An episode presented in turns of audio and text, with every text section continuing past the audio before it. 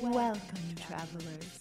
We're aware that your journey was difficult, but prepare to have your questions answered, for you have been granted an audience with the Masters of Modern. And welcome back to Masters of Modern. I'm your host, Alex Kessler.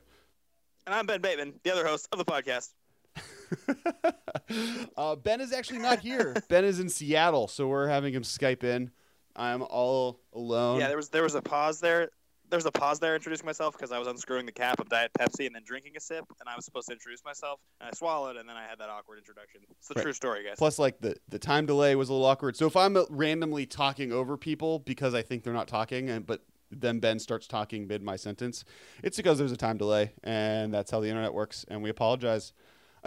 um, Should be okay. Should be okay. Yeah, be we have an exciting episode today. We have uh we have some really cool stuff to talk about. We have some previews from Origins that are awesome, and then we have a sweet deck tech with a super sweet deck. Yeah, so we actually he'll be guesting on a little bit later in the podcast. Uh, Zac Elsik, who uh, just top 15, um, 15 placed uh, GP Charlotte with the sweet like single artifact mill deck prison deck that did well. That we'll we'll kind of break down what that deck does before he comes on in a little bit, and then. Uh, we got spoiled every one of the five double-faced Planeswalker cards for Magic Origins. Plus, we haven't really discussed all of the new changes to like the keywords and evergreen words. So we're going to talk about that real quick, and then uh, we will, you know, do the podcast. Super super cool. Yeah, yeah. There's definitely some pretty uh pretty wild spoilers to talk about, so I'm excited for that. yep. Uh, and as always, remember to tweet at us like right now. Um, we're waiting for it. Actually, you know, go to your Twitter. We'll we'll wait. Uh, the Twitter is at the MMCast. Uh, and we love interacting with you guys. So, you know, tell us what you think. Tell us if we're wrong blatantly about something. Uh, make sure to tweet at Zac if you think his deck is sweet and uh, all those good things. Also, rate us on iTunes. It's important. The more stars we have, I can. I we actually get those stars in the mail, and we can trade them in for iTunes bucks that aren't real. That's a completely made up system. It's not true. The stars are redeemable on PucaTrade for us to build our modern collections. Right, right, right. For every 10,000 stars, we can buy a basic island. It's fantastic, one island at a time. Um, all right, so I guess first let's get into the uh, the evergreen keyword changes. Um, the the three big ones are there are three new key, uh, words added to the the whole list of evergreen. For those who don't know, evergreen keywords are the keywords that are available every set. So no matter where we are, every single year, every single month, these abilities are available to be used. So an example would be trample, haste, vigilance, and examples that aren't would be something like raid or morph or delve. Or like Megamorph. Even. Yeah, Megamorph is unavailable. uh, the the new one added is uh, Menace. Menace is kind of an ability that they've been putting on a lot of cards forever, anyways. Which is the uh, a creature can only be blocked if, by two or more creatures. Um, Tr- traditionally a red ability, Yeah. usually on aggressive creatures. I think it was originally on War Drums or Goblin War Drums. Yeah, that sounds right. And then it's been on. There's it's been on a whole bunch of cards. Right. A bunch, mostly red cards though. I mean, I, I don't know if people on the internet know this, but I casually do some game design, and uh, it's really easy to like understand, especially for newer players. It like definitely does exactly what it sounds like it does. Um, the other addition, prowess. Uh, prowess is the mechanic for the Jeskai, which kind of makes it feel like the Jeskai got you know screwed over and didn't get their own cool mechanic. But uh, basically, Wizards has said for a long time that they've been looking for a blue combat mechanic, something comparable to Death Touch and Vigilance and Haste that all the other colors kind of get. And they like previously it was either like unblockability in some way, so flying, unblockable, which is too powerful because evasion on big giant monsters is often too good, or it ends up being like hexproof, which is also too strong of an ability. Which you'll notice a lot of times, like in those cycles, like Frost Titan has like some weird pseudo hexproof that's kind of lame. Um, this is their answer to that. Prowess now allows them to just kind of make, oh, this six six cycle of giants. Well, one of them has prowess, so it gets bigger if you cast spells. Great. It also allows red and blue to have kind of that crossover. Um, that Which is that whole that's that whole like spell driven. Is it sort of feeling like Yeah, I mean prowess fits well with that. Right. Wizard seems to like having at least one keyword per color combination that kind of crosses over. So like black and white have lifelink, uh, red and green have trample. Now they also, you know, black red now has menace, um, which replaces one of the keywords they actually got rid of. And then the last keyword, which I think is so black and blue are now the main mechanic that don't have like kind of a shared keyword. And I think Scry might end up being kind of filling that void. But Scry, Scry is now evergreen they realized I think after Theros block that just like it does too many good things to a like a standard environment that it doesn't make sense for them to just not have it available to them forever. Yeah, yeah, I think Scry's great. I mean, who who doesn't like every Magic player likes to be able to like play the strategy they want and also also shave the variance of their draws. Like, right? I mean, that's, that's why it's, that's why it's a great mechanic. It's it's it's well designed. It's positive that every color can have it. Like, I, yeah, I think it's great. I definitely think it means that we're going to see a lot of reprints of the temples from Theros block. I think those we'll just keep seeing consistently in the future. Especially because yeah, if you look well, at their names, they're like pretty pretty neutral, and a temple can kind of be on any plane.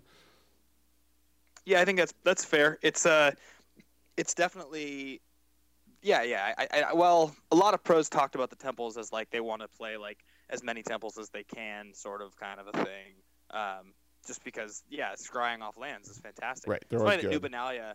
It's funny that New Benalia back in Standard, the the mono white temple scry land, the original one, right? Uh, in Future Sight, never never really saw play.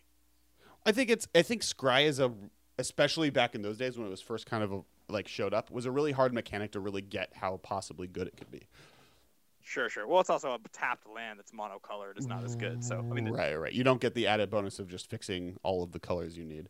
Um, yeah. So with those, they actually also got rid of three or 2.5 abilities, I guess I should say. They got rid of intimidation, which is I think menace is just replacing.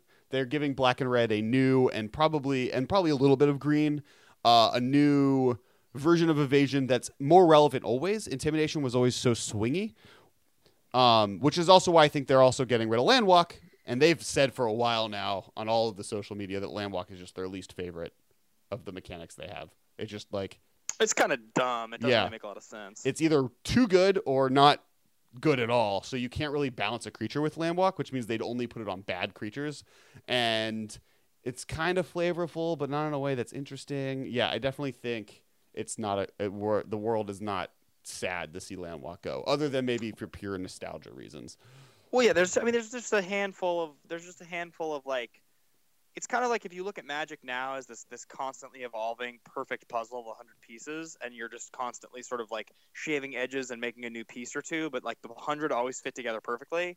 Like the, those old abilities like protection and land walk, they're these like really really odd pieces that you can only sort of jam into that 100 in very very specific corners. Like right. you can't really move them around the puzzles very well.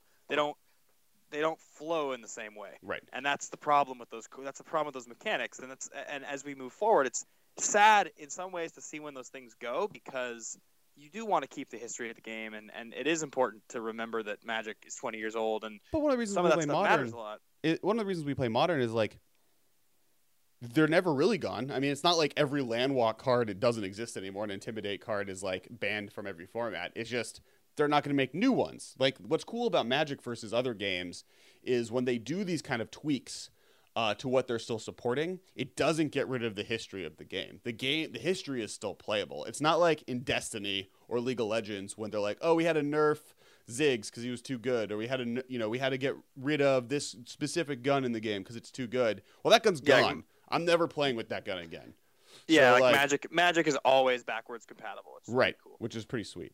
Um, and you mentioned it earlier, but we didn't mention it here. Uh, protection is the 0.5 of the evergreen keywords going away. So it's now deciduous, deciduous, I think is how you pronounce it, which means it's kind of in the same boat as hybrid, which means they always have access to it. Any set can use it, but the reason has to be pretty good, and it's not going to be something you see every single set, unlike Menace and now Prowess and Scry and Trample Haste, etc. So it's not gone, gone. It's not like Landwalk Intimidation where they will no longer be printing cards, um, but it, it is going to show up less often. All right, well let's let's move on from the like basic Wizards of the Coast article stuff and let's get into exciting stuff. There's five new planeswalkers that got yeah. spoiled. Yeah, yeah. And so I, I think this as the cycle of planeswalkers go is probably one of the stronger ones, interesting enough. Like the more I think about it, the more I think people are underrating some, or maybe thinking they're not as good as they may seem. Like almost Yeah, I mean, they're definitely pretty freaking cool. Right. Oh, they're definitely sweet. So the kind of so we got each of them, and they're they kind of explain what Wizards is doing. Uh, the two-sided mechanic, which we saw originally in Innistrad, which lets a card have two faces, they're printing five planeswalkers each with a double face. Um, the planeswalkers are Gideon, uh, Jace, Liliana, Chandra, and Nissa, who are kind of their like their monocolor faces of each each color.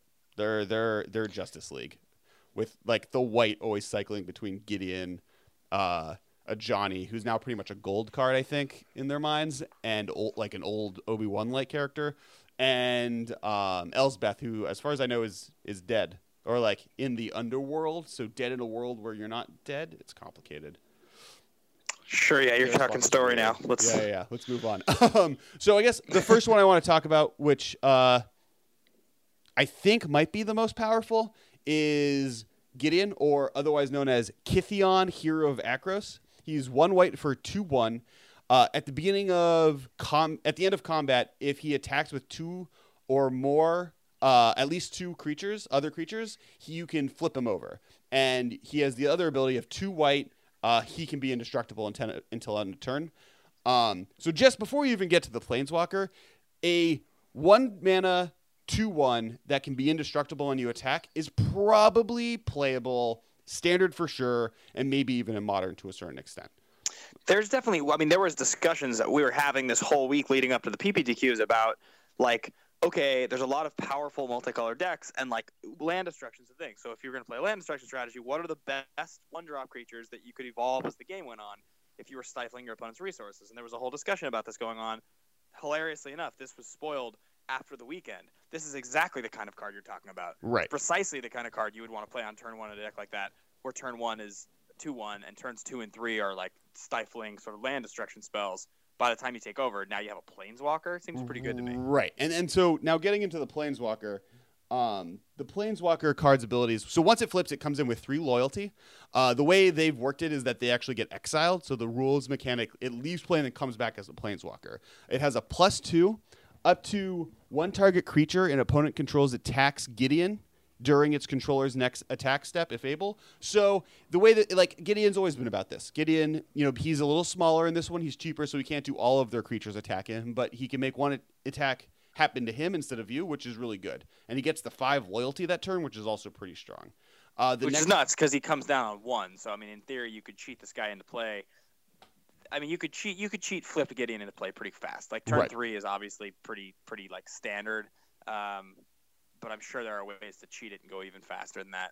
Right. And then the next one, which is until end of turn, you can make target creature indestructible and untap that creature, is also a way to be defensive. He's so defensive for someone who kind of starts aggressive, which is really interesting.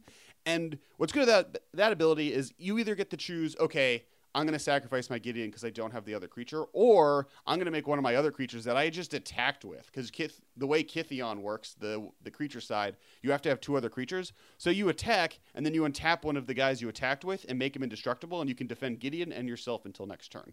So it definitely, it definitely on the upswing really helps to kind of protect you, which is one of the good signs of a good planeswalker.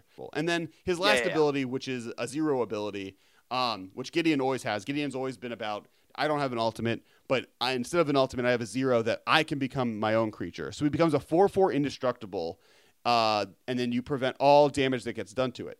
So like he's like an undefeatable four four when you need it. So he like is a two one that you swing with your three. You know, like on turn two you play tokens maybe. Uh, on turn three you swing. You flip it. You get to protect him, and then the next turn you get a four four. Seems pretty ridiculously strong. Yeah, it seems very, very good. Like it definitely will be in standard. I mean, it is to, to be noted. He, he is legendary on, on both sides. He's not like a soldier who becomes Gideon. He is still a character who flips. So you can't. True. You can max out on him, but you can't copy of him. Yes, To- but you so could also that- have one of him and then one flipped Gideon, and then just not you know like keep them separate. You can have Yeah, you can have Uh, two of them in play at the same time. You just can't have them both be on the same side.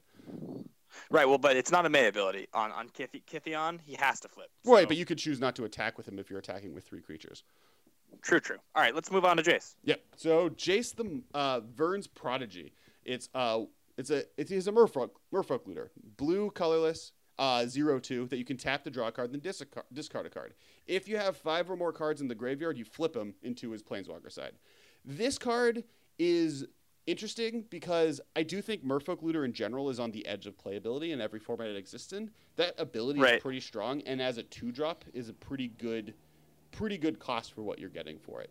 So worst case scenario, you are getting this looter, and then when he flips, people are kind of bemoaning because his ultimate isn't very good, which is Yeah. whenever you cast a spell, yeah, whenever you cast a spell, they mill. But I often say that ultimates don't matter a lot of the time. It's not the way you should judge a card. I do think his plus one is an okay protective spell, but as we've seen with Jace, uh, Architect of Thought, the ability to just make one of your opponent's creatures a little bit smaller could be the difference. And then Snapcaster Mage for his minus three is really good. Like this is a two mana Yeah, card yeah. that gets a spell into your graveyard that you can then Snapcaster Mage back. Yeah, it's uh, it's it's really good. I mean, one, one thing that's interesting uh, about this card, from just if you follow our podcast, you know that there are discussions we frequently have about Grand Architect and what blue two drop you could be playing to make Architect better. I, I mean, look, not unfounded here. No, yeah, When- no, this is two drop. This is a really powerful blue two drop, and Mur- Merfolk Looter in the standard version of the Architect deck was the two drop that Brad Nelson played, and it wasn't great. He was always said it was the worst card in the deck. Right. This guy curves into Architect and then loots, and then potentially flips if you're playing probably some deck full of like fetch lands, Gitaxian probes, Thought Scours, and Snapcaster mages, Right. which you probably are doing if you're playing blue. He probably flips on turn three, so something to think about.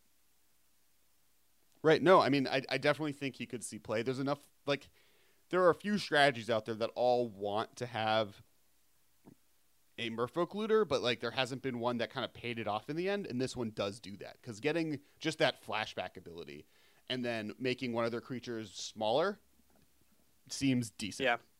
Um, next, we have Liliana, Heretic Healer. This is the first one that's spoiled. This has been out, out for a while. We maybe even talked about it before. But it's a 2 3 with lifelink. And then whenever another non token creature dies, you, you flip her.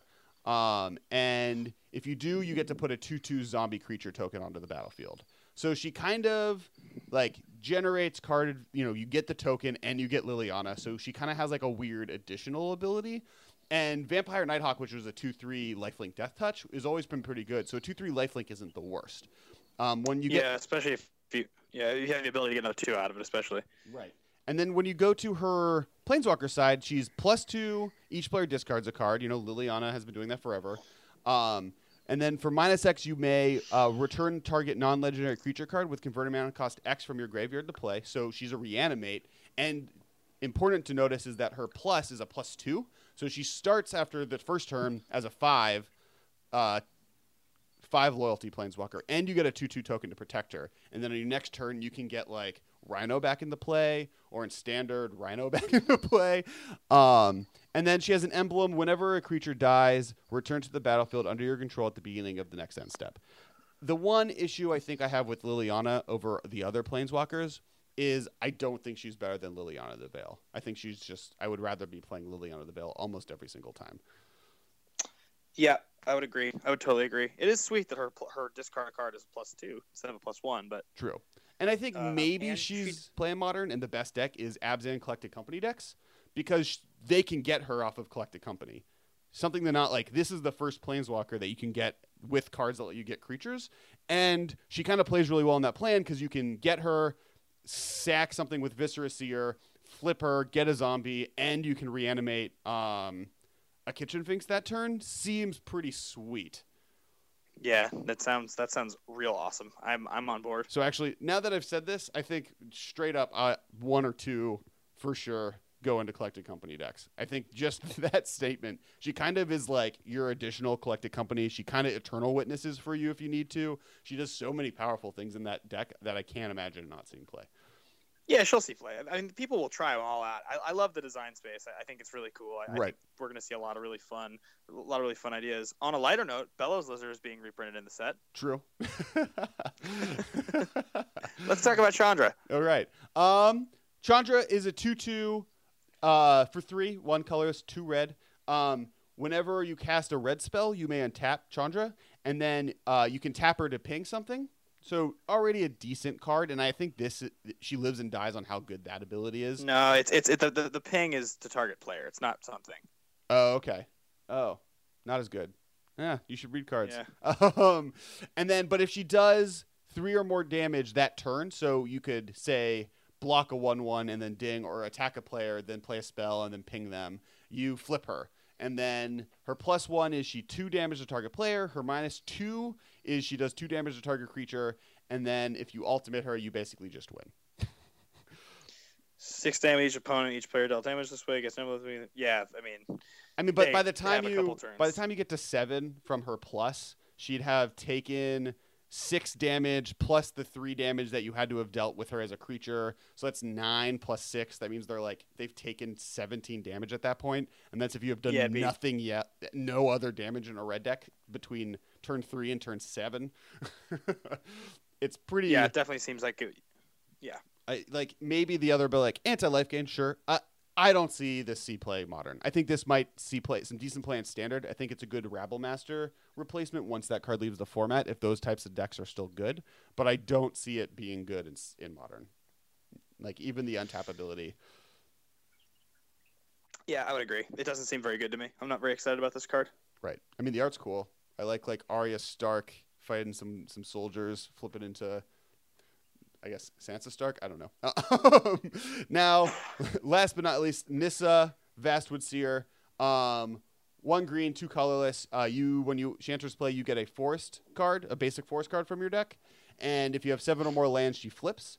And then her flip side, um, reveal the top card of the library. one. If it's a land, put it in the play. If it's not, you draw it. So you draw a card. Um, That's awesome. It comes down three, so you plus one to draw a card. Yep. Uh, make a four-four legendary elemental creature. I mean, it has like a name, but who cares? And then, uh, Minus seven, untap up to six target lands. They become six six elemental creatures. They're still lands. Uh, Right. Probably you win. the the thing is, is that getting her to flip seems really hard. Getting her to getting to seven lands in general seems difficult, especially in modern. In standard, I actually see, see her being pretty good because a two-two for three that gets you a forest has seen play every single time it's been printed in in standard. Like that yeah, card is just true. generally a card people look to to play, especially depending on how mana fixing is. So that card will see play in standard, but in modern, that's probably not good enough on turn two, on turn three, and it's going to take so long for her like nutso I mean, side to get but online. keep in mind, but keep keep in mind exactly the same point you made about collected company decks. Like, think about the point that you would play company. Like, often, you know, those decks like they play some birds. Some of them, some of them don't. So, like, okay, you hit a two-two, it gets a land into your hand. You hit another land drop. Now, if they don't get rid of her very quickly, you're a couple turns away from probably flipping and having an insane card draw engine. I mean, th- that seems pretty good to me. Like, she's yeah, playable in that deck. And I guess I do see her.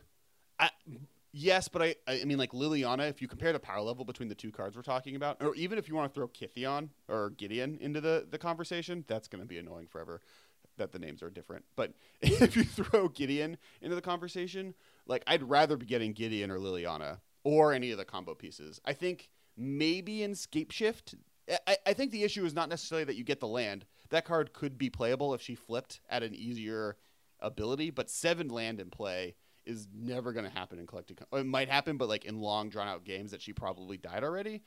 And She is an elf. She is an elf. There was just an elves company list that won the GP. right, but that that deck doesn't need a two two for three that gets you a forest. That deck needs like as many one drop elves that tap for mana as possible. It's true. Yeah, you're right. um, hey, I I think it's standard 100% playable. I think people are underestimating her in standard. I think in modern, the power level, you're going to lean more towards the Esper colored planeswalkers here. I think uh, Gideon and, and Liliana are just blatantly playable in the format. I think both of them have like almost have homes already that exist. And then Jace, uh, depending on if a, you know, how good is he in the dredge decks that are out there? How good is he in the Jace's Architect decks, or not Jace's Architect, uh, Grand Architect decks? How good is this looter? That's it on my end for the Planeswalkers. Is there anything else you want to kind of say about them before we move on to deck techness? Um, no, I, I think it's really exciting that they're all as cheap as they are. Um, that's the that's like the one thing that I that I will say is it's very difficult to evaluate cards properly without having played with them a fair amount. I think that's like kind of a lesson we've learned, Right. especially in the case of a card like a Planeswalker, where there really haven't been all that many printed ever. So, you know, we can we can theorize and postulate over the, the, the power of these cards, but at the end of the day, there hasn't been a whole lot of three mana or less Planeswalkers ever printed, right? Right. Well, and not to mention, look at like Jace. We have a the second two drop planeswalker that seems to be way higher in power level than the last one, and we have our first one drop planeswalker.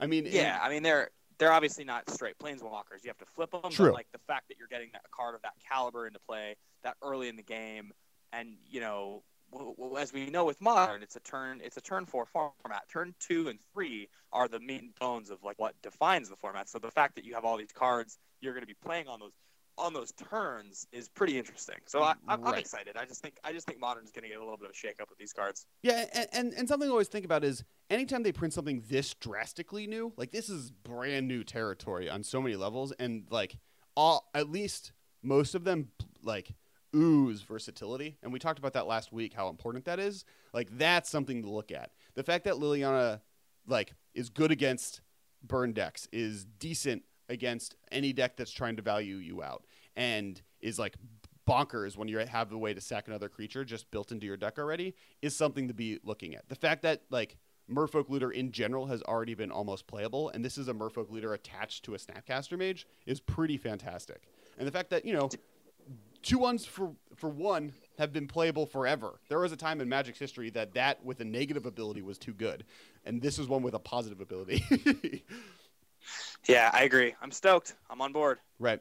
Um, so yeah, that's kind of my my opinion on the subject. Uh, moving on. Uh, before we uh, get Zac onto the phone, I do want to talk about what his deck was. So Zac played to the fifteenth fifteenth place um, at GP Charlotte. He's playing the prison deck using cards, uh, a bunch of one drop artifact cards, and all they do is almost every single one of them is tap it, and your opponent or you and your opponent both take the top card of your library and put it into your graveyard. And it uses that with the ability of what's the card called? I'm looking for it. Lantern of Insight. Lantern of Insight, which is a card that lets you see the top card of all players' libraries. And all this does is it makes it so you can lock your opponent out. Every single turn That- before they draw a card, if they're going to draw a card that's a problem for you, you mill it. And And that combined with the card Ensnaring Bridge, which is an artifact for three mana that states an opponent, uh, creatures with power greater than the number of cards in your hand cannot attack, and because you're usually hellbent, creatures can't attack, and you can make it so they never draw a relevant card again. This combined with some hand disruption, a couple of abrupt decays, uh, and some loose win conditions in the the way of Academy Ruins and Pyrite Spellbomb makes the deck this like weird, like efficiently cheap costed and just wonky control deck that people just don't see coming. yeah, you just you empty your hand out, and then if you have either Ensnaring Bridge, Lantern of Insight, or both, they like basically can't do anything to you for the rest of the game. This is a deck, and we'll talk about this when Zac gets on, but this is a deck that literally like your opponents will lose and they won't know how it happened to them. they'll just be Yeah, confused why they didn't draw a good card the whole time. I mean, they'll know, but like it it's so out of left field. It's really it's a really interesting deck. Sam Black actually recorded uh, a series of uh, videos earlier this week and posted them of him playing the deck and other than the burn matchup, he just kind of locked his opponents out and he even made a lot of mistakes. So like this deck definitely seems like it's powerful. It definitely seems like the control deck players have been looking for, and I'm really excited to hear what Zac has to say about it. Yeah, definitely. It's exciting. Zac's a, Zac's a, he's been playing Magic for we we. I'm gonna shut up. Uh, let's talk to Zac about the deck. Awesome. All right, so we're on with Zac Elsik. Uh, he is the one that took the Codex Lantern Shredder Mill. Lantern Mill uh, deck to 15th place at GP Charlotte. Uh, how's it going, Zac? It's going well. Yeah, so the name of the deck isn't really set in stone just because it's so weird and not that many people play it and everyone calls it something different. Uh, Sure. I settled on Lantern Control. Other names have been like Fate Seal Control or Top Control or some sort of prison variant or even Barbershop because, you know, it shaves cards off of the top of libraries. Uh, Sure. But I just settled on something simple. So how did you how did you come to this deck? Where did it? I mean, where did it come from? or I guess I guess first to explain what the deck does, uh, it uses a combination of the card Lantern of Insight, which allows you to see the top card of each player's library, and then cards like Ghoul Caller's Bell and Codex Shredder to uh, mill the top card of each library one at a time with each tap activation. So this allows you to kind of basically play the game of having always having Jace the Mind Sculptor on your opponent, so you can just fate seal them for every turn whenever you need to. Not to mention, let you do a little bit of top actioning on your own side so that you know you get the card you need when you're drawing it. And then it kind of survives through cards like Ensnaring Bridge and Abrupt Decay to kind of make sure your opponents can't kill you because you run off cards in your hand, which works with Ensnaring Bridge because everything in the deck costs like one mana. Um, so I guess the real question is where did the deck come from? So it's just a collaboration of users over a long period of time, like several years, um, mish or mix of cards, and eventually people kind of they, they wanted to toy around with the core of Lantern of Insight and connecting with your opponent's draw. So we, I, I watched Sam Black actually t- test this article on Star City Games earlier this week. Like, what was the look of your opponent's faces when you like just started playing these cards and locking them out of the game? So everything was normal up until, and I cast either Lantern of Insight or Ghoul Caller's Bell or Codex Shredder, and, and then the opponent would read the card. Um, so it got kind of funny because about you know halfway through the tournament day, I started playing my cards upside down just because it was guaranteed that they were going to pick it up and read it. Um, right. And none of them really could figure out what was happening up until you know I landed bridge, and they're like, okay, now you've restricted that I can't attack. I got that, but they kept playing the game. None of them would ever concede because they weren't quite sure what else was going to happen. Um, But they didn't realize you know they had already lost because your creatures can't attack and you're not going to draw cards. So the game of Magic has already ended. So they, they were Right. shocked, mostly frustrated because you know they didn't get to play or interact. Um, and then sideboarding was always difficult for them because most people didn't have a game plan for it. Right. They, they they don't realize that like like now I feel like that the deck is kind of out there. There's a little bit more of an understanding that like deck sideboarding the way you'd maybe sideboard against Affinity is probably your best plan. Um but it definitely I can imagine people being like, "Well, I'm I'm still drawing cards. Nothing is happening." And then just by the end of it be like, "I don't even know how I lost. I'm just the game ended out of nowhere and I didn't do a thing." So to, to, to be clear here, you lock them out and then you win the game. You loop Pyrite Spellbomb with uh, with Academy Ruins. Is that how you win? Um, so the trick is if you look at the deck list, you try to find out how to win, and you can't really see it in the cards. Um, out of the 15 rounds that I played at Grand Prix Charlotte, I never once killed my opponent with Pyrite Spellbomb. I killed them simply by deleting the rest of the turns of the game because I wasn't playing Magic and they weren't playing Magic. And eventually they draw and run out of cards in their deck, and then the game's over. So so they always draw more than you because because tar- okay, okay. Codex Shredder is target. Ghoul Caller's Well, Bell that's one each. reason. It would still function the same way with Ghoul Caller's Bell because I play with Academy Ruins. So Sure, sure, sure. I, I can never actually deck. That makes sense. Okay, cool. So yeah, it's just the, the most frustrating prison deck ever. Sure. And plus, like cards like Surgical Extraction give you some game against combo decks because you can just be like, oh, well, I finally milled your Splinter Twin. Let me just eat that out of your deck so you can't kill me that way. And for the rest of the game, you're kind of done for. Right. Yeah. Surgical offered um, insurance against the decks that did have outs, you know, like Abrupt Decay and right. Kolaghan's Command and Snapcaster mainboard because you kind of, once they did something once, you say, okay, that's not going to happen again. And so I'm pretty safe there. Plus, it helped in the Tron matchup and, you know, other combo decks because those those got a little bit frustrating with their outs and their speed. Right, and, and, and I mean, I don't know how often you listen to the podcast, but Ben is obsessed with this one specific card, and I kind of realized it earlier this week, but I'm pretty sure that Spellskite might just be the best card in the format right now. It's so damaging to the cards that are probably your worst matchups, like Noggles, Infect, Burn, all have such a huge problem getting around Spellskite. And playing three in the main deck seems to be a, a very, very, very good answer to a lot of the problems you might run into. A- absolutely. Prior to this, I was running like Green Red Tron, my own special uh, variant of it, and I main deck two to three Spellskites in Tron just because I had problems with Twin and Infect and even Burn, and spell Spellskite just sat there and bought you a turn or two. Right. At, at worst, it yeah, it stops them for a little bit Yeah. enough for you to get your cards online, or in this case, ensnaring bridge. Yeah, I've, I've been saying for quite a while that Spellskite is the best card in the format, and believe it or not, this last weekend I was playing in Magic tournaments, not Grand Prix, but I was playing in PPTQs with my own brew that was also main decking three Spellskites. So I'm, I'm on board with you. Um, so w- w- it. What are your what are the worst matchups for this deck? What what kind of when you were seeing across your opponent, what cards were you most afraid of? What cards did you not want to see your opponents playing? And then what are your best matchups? Um, there were only two matchups that I did not want to see. Like out of all the things that I tested and looked at, um, matchups I did not want to see were burn, just because game one is frustrating, and game two and three, while it is in my favor with sun droplets and such, it, it gets it could get hairy depending on how they draw, and I don't necessarily like that risk starting the game down. Um, so burn burns one of them, and the other one, which I did not imagine I would play against, and so it's totally fine, would be 8 rack. And the reason why 8 rack is painful is because normally I'm hellbent, and the, the problem cards, the ones that I can normally deal with, you know, with like Inquisition or Millennium, their problem cards all cost one mana right. in the form of The Rack or Shrieking Affliction, and I only have like Abrupt Decay to deal with it. And so it, th- that can be really tricky navigating around 8 rack. Yeah, that makes a lot of sense. That's not like a deck that you see very often show up, though. Right. Right. It's So- it's definitely like if that's your worst matchup, you're in a pretty good position as a deck choice. O- Other matchups Yeah. are tricky, like the ones that have a lot of cantrips, but in general, matchups aren't as much of a problem as just what are the odds that the deck I'm playing against, they've, you know, custom decided to play more Maelstrom Pulses than normal or whatever.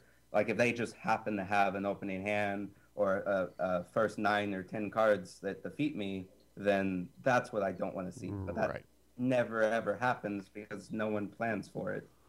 Uh, I, I have to assume that, you know, one major concern with this deck is going to time. Did you have any draws over the, the GP, or and how how did you kind of mitigate that possible factor?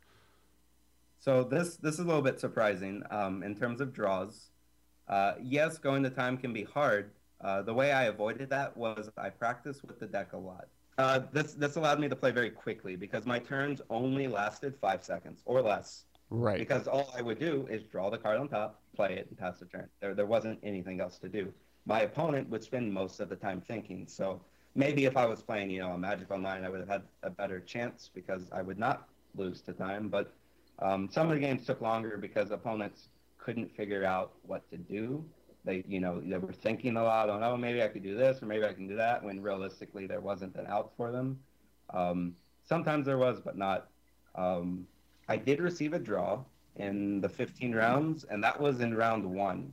So the very first round of the very first day, I played against some Naya Thalia mixed with Blood Moons and Burning Tree Shamans. So game two took way too long to navigate, and we ended up drawing on game three. Right. So I spent the Burning, day- wait, Burning Tree oh, Okay. Shaman, is that the 3 4 for 3 that activated abilities ping you for 1? Yeah, that one's really hard to play against. Yeah, that makes sense. That's hilarious.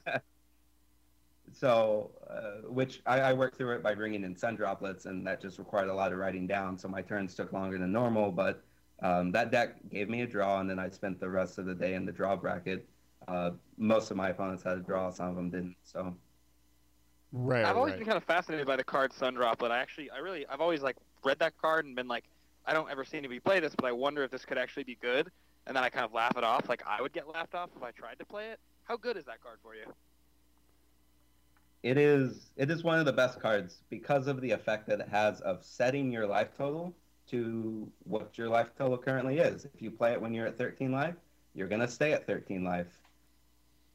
Yeah, Right. makes sense. I mean, it, it, it, it historically, in Cube at least, it's definitely one of my favorite cards to kind of pick if I'm in any type of artifact strategy because it does that exactly. Like, as long as I can control my opponent's board, I'm going to make sure my life total doesn't change once I cast it. Right. Um, so, uh, what were some of the good, like, what are the matchups that, like, you're just are easy out of the park, no problem, have zero worries about facing it for the deck? pretty much any type of control deck is kind of the best thing in the world because of they have so few threats that you care about. Right. Sure, they may have some cantrips here and there, and maybe they would want to kill you with creatures like Vendilion Clique or Snapcaster, but that's obviously not an answer. And Planeswalkers, if they play them, get nullified by Pithing Needle. And so control decks are generally really easy. And this also includes Splinter Twin.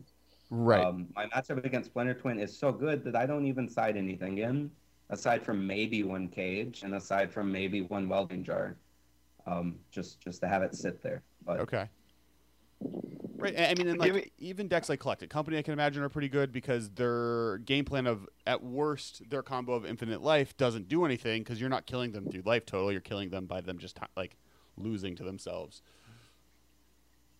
And same with Abzan. Same with same with all these decks that try to win from a perspective of comboing you out in some way. You kind of attack those decks specifically in the unique way of ensnaring bridge or life totals don't matter.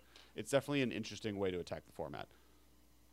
right, Well, the Abzan Company lists though would they would they would uh, Viscera Seer, gain infinite life, and then stack Red Cap at the correct like number of draws from the top to get around the mill effects. I would imagine so they could draw it. Right. Not all lists. I mean, yes, that is one of the outs, but a lot of them aren't even playing red cap anymore.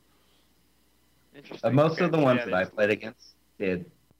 And that, that deck, while while it sounds like it, it should be fairly reasonable for me with the number of pithing needles, it, it's a little bit hard depending on what they draw. Because if you let them keep a collected company, then any number of weird things could happen to you. Like they hit a witness, which returns their abrupt decay, which then blows this up, and then they combo off with Viscera Seer, and now they have infinite scry. And if you can't kill Viscera Seer, that means next turn they kill you. Right. So there's, there's no way to stop that. And so it can get a little bit hairy, but um, that's why I've since adjusted my sideboard by putting in an extra cage over a Nature's Claim because I think cage is really good right now. Right. Oh, definitely. I mean, it, it's the one-stop answer to Snapcaster Mage and Collected Company, which are pretty much two of the major pillars of the format. Um, Yep. Let me ask you a question. I, I, I- I'm, I'm a player who always has been like on the on the psychograph scale. I'm a player that's always like a Johnny. I'm somewhere in the middle. I want to win, but I have to win by my own sort of terms. I don't I really don't like playing stock lists. Would you say that you're you're drawn to playing decks like this in general, really sort of like weird off the beaten path decks, or you just happened upon this one because you thought it was cool and, and you but you're kind of willing to play whatever? Uh, I prefer the the generative decks, the ones that don't necessarily turn creatures sideways, the ones that kind of you know raise an eyebrow. Those, those are fi- my favorite because that, that's one of the things I like most about Magic is you can you can put whatever card you want in a deck of 60 with your sideboard and then show up to a tournament and try and win. And so if you if you do something no one's expecting, then obviously you have a huge edge. Would you say I, there, there's a common theory? There's a common theory out there that uh, you who, who creates the deck doesn't matter. It's who wins with the deck is credited. Um, would you get this like list sort of largely from forums and other people, or would you say that this is largely your list? Um, it is not my list. I fine tuned it. I, I found okay. So to tell you how I found this list, I was just browsing around because I was looking at you know all the weird things you can do in modern because you know I like that sort Right. of thing, and I stumbled across this. Um, the idea of you know lantern and codex shredder and such. I'm like, okay, that's neat. And then the deck was playing with some Mishra's baubles, and that was also fine. Those worked out well. And the guy who I based it off of had a YouTube playlist where he just showed replays of him playing the deck, you know, on Moto. And cool thing about replays is they were kind of playing in fast forward, and so you could watch a full game, a full match in like four to six minutes. So I watched about 30 of his games against all of these, all of these decks. Like any deck you can name in modern, you pretty much played against it, and the win rate was insane. I I just couldn't believe that with an opening hand that he had, you know, he just there's a bunch of trash that's in your hand, and then he goes on to just win the game after game after game after game. I'm like, okay, maybe something is here with this deck. So, I- so I built it up on paper. I took it to about two different events, and I spent who knows how many hours testing against the gauntlet that I had. And since then, I've fine tuned it to what I have now with the Mox Opals, which were the newest editions, and Double Spell Bomb and Welding Jars. What do you think was your like the card you'd want to see in your opening hand the very most? Uh, definitely Lantern of Insight. Okay, lantern is like the key. Yeah, so mulligan decisions are pretty much do you have a lantern or a bridge in your hand, or if you have the sideboard cards that you need, that's that's a good keep. Because if you have lantern, one of the strengths of the deck is you're eventually going to find a shredder or a Ghoul Caller Bell, And from there, you're drawing three to four cards a turn, not because you physically draw that many cards, but because you get to select what cards you're going to draw, and you quickly assemble whatever you need to beat the, the situation. It's very quick. That's very interesting. Yeah, that's such a cool. It's such a cool, wacky way to play Magic. Yeah, it's almost similar to dredge, right? You dredge cards into the graveyard. That's your hand, more or less. Well, instead, you just kind of select cards off the top of your deck that you want to draw. Right. It's kind of like playing. Um, oh, what's the card called? Uh, Future Sight. Just. Oh yeah. Going the entire game, trying to be hellbent. It, it's definitely. It reminds me similar to a lot of different legacy lists, all kind of smushed into one giant monster. Um, um, I guess is is modern like your favorite format? Is it the format you play primarily? I like modern a lot. Definitely more than standard. Yeah, yeah. I'm I'm I'm in the same boat. I'm in the same boat completely. Um, so you got 15th place at Grand Prix Charlotte in a pretty diverse top 16. Um, is this is this the best finish that you've ever had at a major tournament? This is the best that I've done at a Grand Prix. Um, it's very close to what I've gotten at a Pro Tour as well.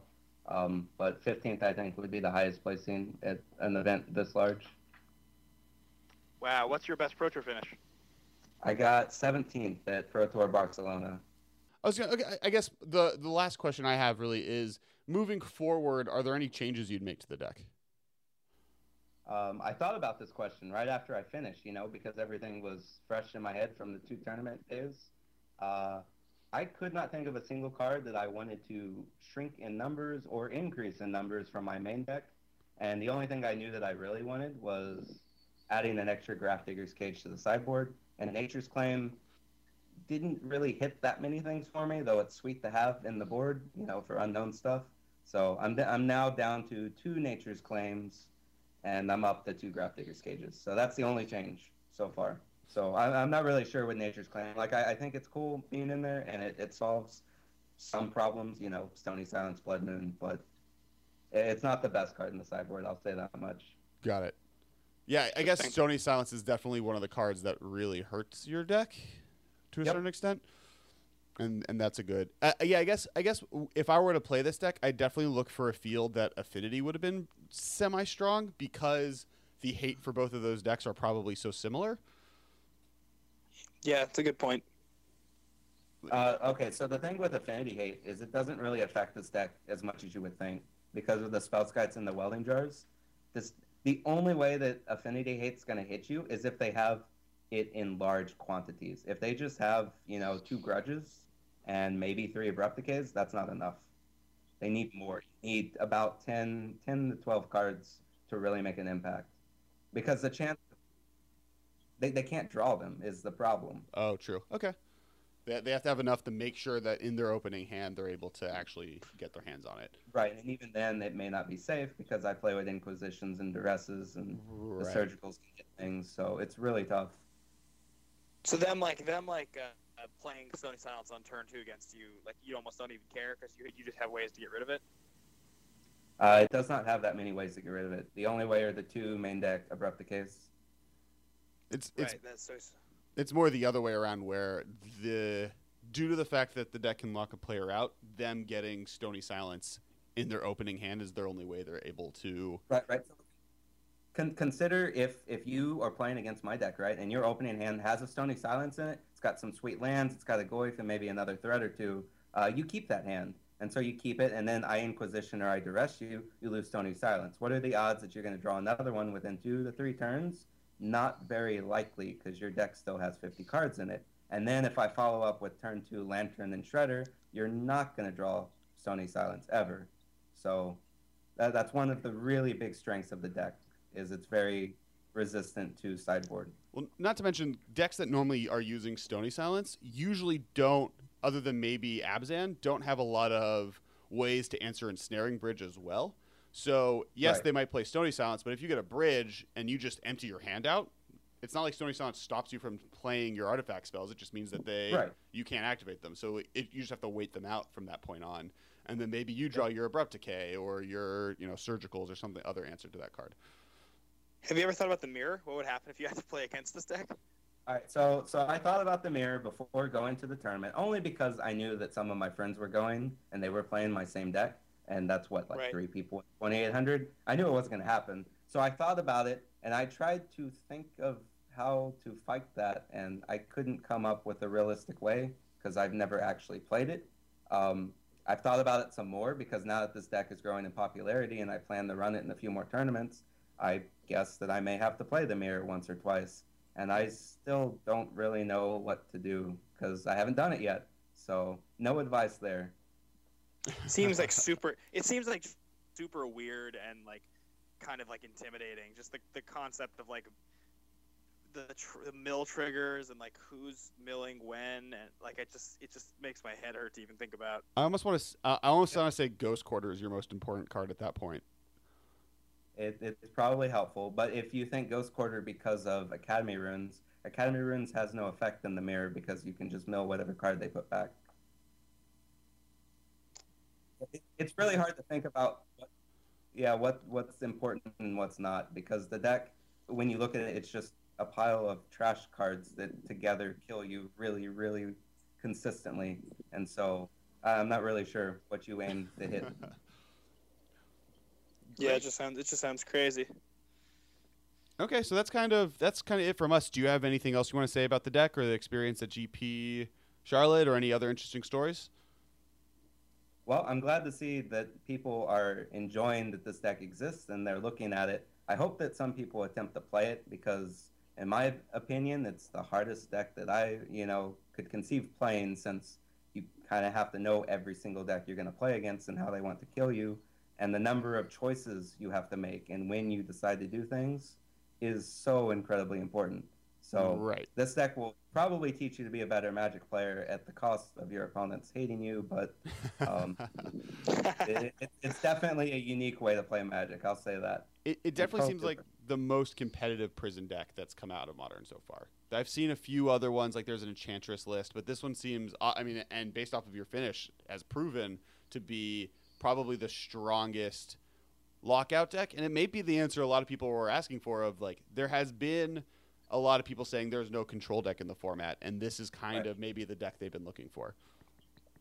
Yep. I I, s- I was a little bummed at my two losses because the two actual losses I got, I could have won both of those matches if I had just thought through what was going on.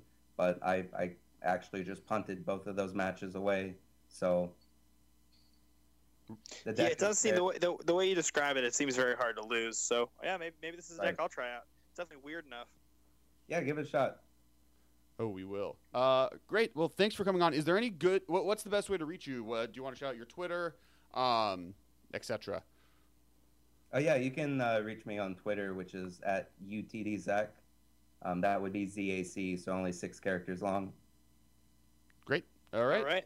Thanks very much for coming on. Uh, so yeah, that was awesome. Uh, thanks f- to Zac for coming on. Uh, w- you know, as always, the podcast is wrapping out, but uh, follow us on Twitter. Um, we are at the MM Cast. Uh, yeah, I'm at Ben Bateman Media on Twitter, Instagram, and occasionally Periscope. I am at Kess Wiley. Something cool that we didn't mention. Um, this uh, tomorrow we uh, I'm playing at least in the, the store we go to is doing a only modern um, block tournament, and so on Twitter I asked everyone because I like was lazy. Mo- mo- didn't know what to modern ma- modern masters, modern masters one and two block. Right? Yeah, yeah, yeah, correct. So only cards from either the first or second Modern Master set and basic lands. And so I asked all of our followers because I was lazy and didn't want to like come up with my own idea for playing the tournament, uh, what people thought would be the best deck in the format.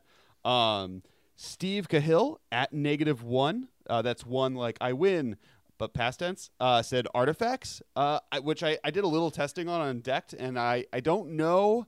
And and I think more testing is needed. I do think it's probably the most powerful, but defining the exact list sounds hard. Austin Bach at Bach Wiz said Swan's Wildfire combo, which sounds super sweet. Uh, That sounds real sweet. yeah, I think I think that's that's that with fairies are maybe the two that I'm thinking about doing. Uh, Jack Herbanis at Jack Herbanis. Uh, blue black fairies all day.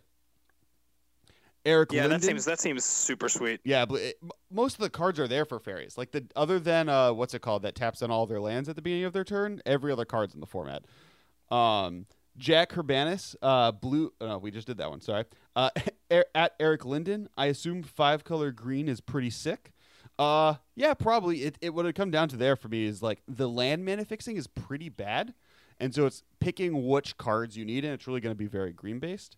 And then at Riley Jones, uh, green white tokens could be cool. I don't know what cards you'd play, and it's not super aggressive on the low end. I feel like it might be a better draft format.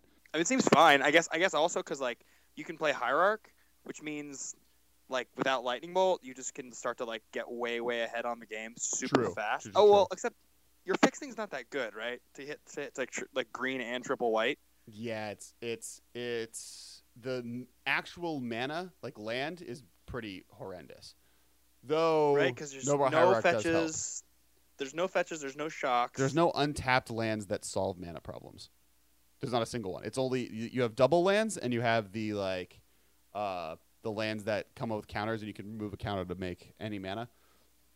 The sh- the like vivid shoal, the vivid lands. That's Oh, the vivid lands. Yeah. Yeah. yeah, yeah, You probably just want to go like monocolored in that case. Monocolored or like.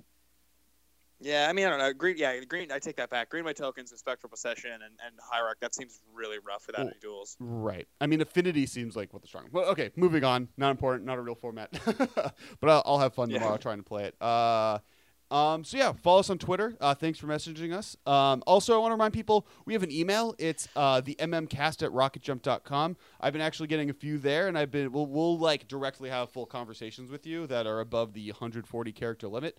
Um, and maybe I'll start reading if we get enough this week, maybe I'll start reading out some people's messages. So if you want us to have like a long thing we read out to the internet, there's this is the time to email us. So that's uh, the mmcast at rocketjump.com.